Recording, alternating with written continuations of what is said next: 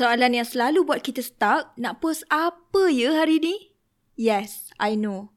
You dah cuba untuk konsisten, macam-macam dah post dan kadang-kadang maybe you pening dah tak tahu nak post apa. Macam dah kehabisan idea. Ataupun maybe you sendiri confused. Should I post this or that? Audience macam tak suka je post I ni. Tak like pun, tak komen pun. So you terfikir, patut ke I post content yang tak related dengan produk yang I jual? Janji dapat engagement. So many things bermain dengan kepala you dan if you stuck untuk cari content ideas, session kali ni adalah untuk you. Today, I akan share 5 content ideas yang you boleh create untuk bagi value kepada audience you. Are you excited? Are you ready? Make sure untuk readykan buku nota dan pen because session kali ni penuh dengan banyak ilmu yang boleh tolong improve business you. Kalau you tengah dengar episod ni sambil driving, just take a mental note sambil dengar dan bila dah sampai destination nanti, just write some of the key point dalam note apps dalam phone you. Let's go! Inilah Passion to Action Podcast bersama Karat Miraki di mana anda boleh dengar action steps untuk berankan servis anda sekaligus menaikkan bisnes anda. Jom kita dengar episod kali ini dengan host kita, Karat Miraki. Hi guys, thank you for being here today. I'm your host, Carrot and hari ni kita akan discuss about content. Fun topic kan? I know, maybe some of you enjoy topik ni dan some of you stress bila fikir pasal content for your business. What should you post? Hari-hari kena fikir benda sama. Nak post apa lah hari ni? If you tak plan your content, which you should, you akan lagi serabut untuk fikir apa nak post dan maybe sama ada main post je ataupun maybe end up tak post langsung sebab malas fikir. Ada ke yang macam tu? Planning content is so important untuk make sure you create quality content. Dan kalau you dah lama follow I, you already know that. Tapi I nak repeat juga because it's so important. I dah tengok time and time again, even for myself. Bila I tak intentional dengan my presence on social media, I tak dapat result yang I nak. Okay, before I go through lima content ideas ni, let's set this straight. Should you post content that your audience want? Patut ke you post content yang audience you nak? Yes. Patut ke you post content yang tak related dengan produk you? Soalan ni I pernah dapat banyak kali. Kalau you jual makeup dan you rasa audience you suka tengok video memasak, patut ke you buat video memasak dan post dekat Instagram you? No. I nak you pegang apa yang I nak cakap ni. Setiap content yang you create for your business, perlulah bantu audience you untuk kenal, suka dan percaya kepada you. Enough untuk beli produk you. Yes, the know, like and trust factor. I pernah dengar satu quote ni. Content is the starting point of a relationship between you and your audience. So, setiap content yang kita post, yang audience kita consume, akan bantu untuk kuatkan relationship antara kita dengan audience kita. So, eventually, mereka sudi keluarkan duit mereka untuk beli produk kita. Agree tak? So, patut ke you post video memasak kalau you jual makeup? No, sebab tak membantu pun untuk audience tu percaya kepada produk kita, kepada kita. Clear ke so far? I hope you are. Bila sebut pasal content that provide value, orang selalu cakap ataupun cikgu-cikgu bisnes selalu cakap provide value to your audience. Buat content yang provide value, yang beri nilai.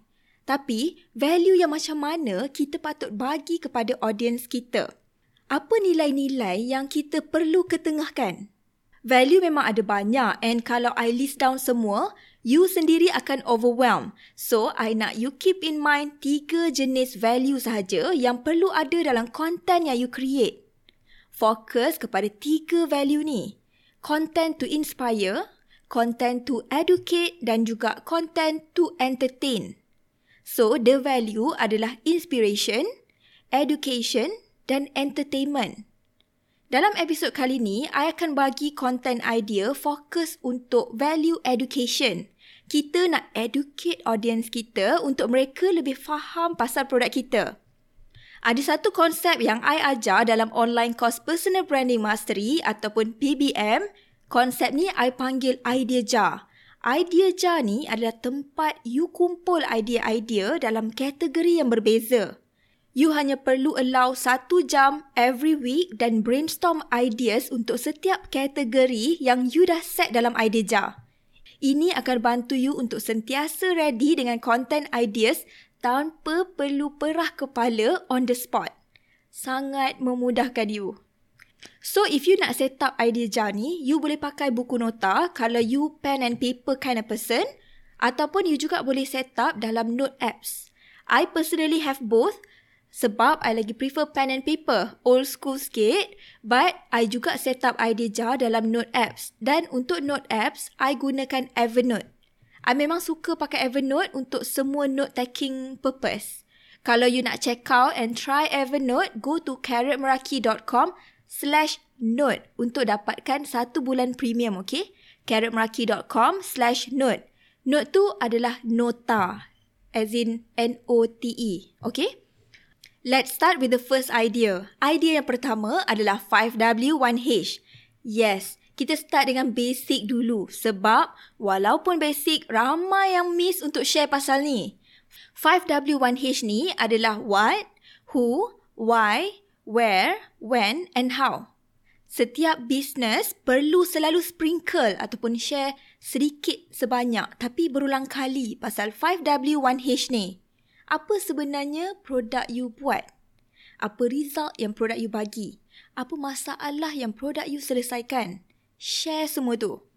Why pula? Kenapa orang kena peduli pasal produk you?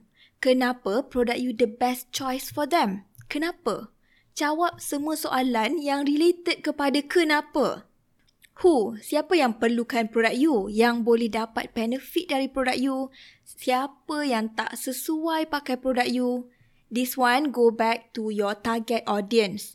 Kalau you belum tahu pasal target audience you, try dengar episod 8. I ada share sedikit sebanyak pasal target audience. Okay, when? Bila masa yang sesuai untuk guna produk you? Ataupun pakai produk you? Where ataupun dekat mana? Kalau you jual baju, bila masa sesuai untuk pakai baju tu? Event macam mana dan sebagainya? Ha, banyak kan idea yang boleh keluar hanya dari 5W1H ni. Okay, how ataupun macam mana? Cara terbaik untuk guna produk you. Okay, I bagi contoh soalan-soalan tadi secara general. Tapi, I'm sure you sebagai business owner mesti ada banyak idea yang keluar sepanjang you dengar podcast kali ni. Now, kita move on kepada content ideas yang kedua. Yang ni spesifik sikit. You boleh share different way to use your product. Tak kiralah you jual produk apa, you boleh buat how to use your product ataupun different way to use your product. I bagi contoh lauk frozen. Contoh you jual lamb shank biryani frozen. So apa different way yang you boleh tonjolkan? You boleh create different recipe yang complement lauk frozen you. Contoh, makan dengan roti boleh, makan sahaja pun sedap, nak makan dengan biryani pun boleh, makan dengan nasi putih pun boleh, ataupun you boleh buat makan dengan nasi Arab. So share nasi Arab punya resepi dan macam mana nak buat sambal yang sesuai untuk makan dengan lauk frozen tu. Ha, ini pun dah banyak konten yang you boleh create walaupun basically semua tu hanyalah different way to use your product. Clear tak? Content idea yang ketiga adalah mistakes people are making related to your product. Apa kesilapan yang customer buat berkaitan dengan produk you? And tak semestinya produk you. You juga boleh share kesilapan berkaitan dengan kategori produk you. I bagi contoh skincare pula. Kategori skincare, produk adalah serum. So kesilapan yang customer ataupun pengguna maybe tengah buat berkaitan serum adalah contoh. Yang pertama, guna serum terlalu banyak pada satu masa. Sebab serum adalah concentrated. So tak boleh guna banyak. Nanti kulit akan irritate. Kesilapan kedua maybe um, tak simpan serum yang mengandungi vitamin C dekat tempat yang gelap. Sebab vitamin C cepat rosak dan berubah warna. Ha, nampak tak? Kita educate sambil highlight apa yang maybe dia tengah buat sekarang. Untuk kesilapan berkaitan skincare which is lebih luas. You sebagai penjual skincare, you mesti tahu apa mistake yang orang ataupun pengguna tengah buat sekarang. So highlight semua tu dalam konten-konten you. Alright, ada dua lagi idea yang I nak share. If you tengah multitask, come back. I need you to hear this.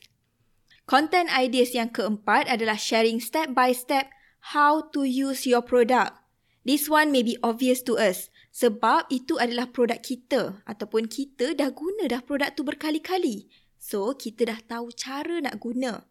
Tapi untuk audience yang belum pernah cuba produk you ataupun belum beli produk you, you have to make it easy for them to understand.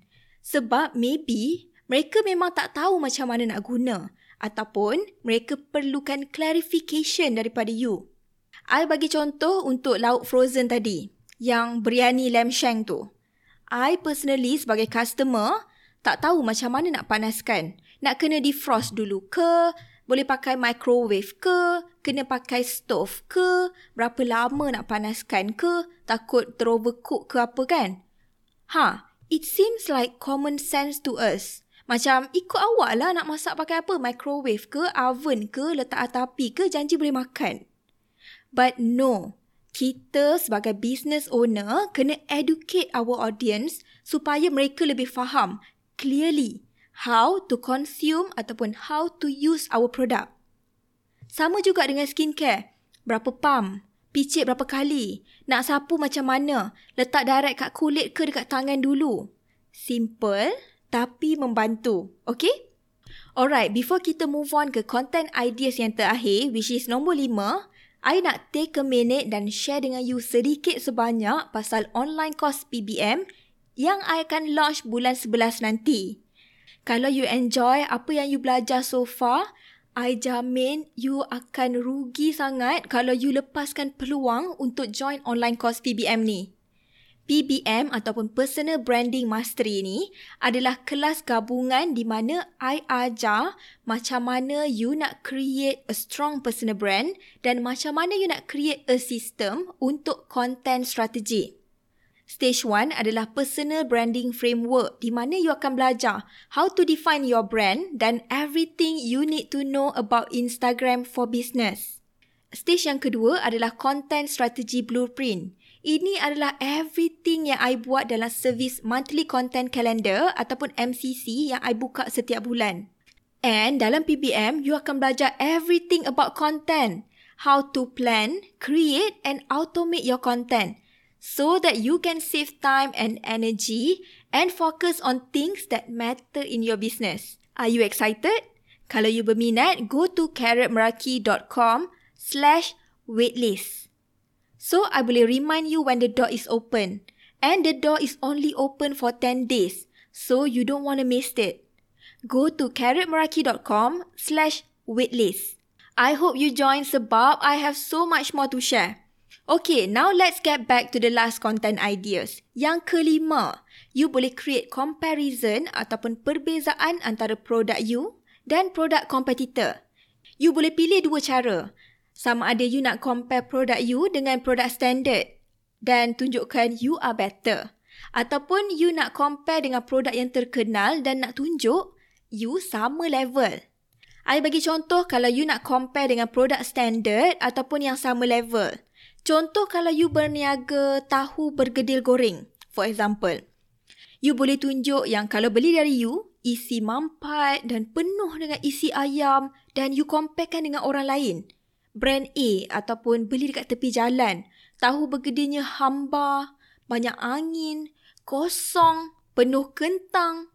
Show exactly how you are better. Kalau you nak compare dengan produk terkenal dan nak tunjukkan yang you sama level. This one, I bagi contoh Wanda Coffee. Masa I drive dekat KL, I ternampak papan iklan yang bagi I interesting sangat. Wanda selama ni jual kopi dalam tin, betul tak? And dia baru nak keluarkan produk baru iaitu kopi 3 in 1 dalam sachet.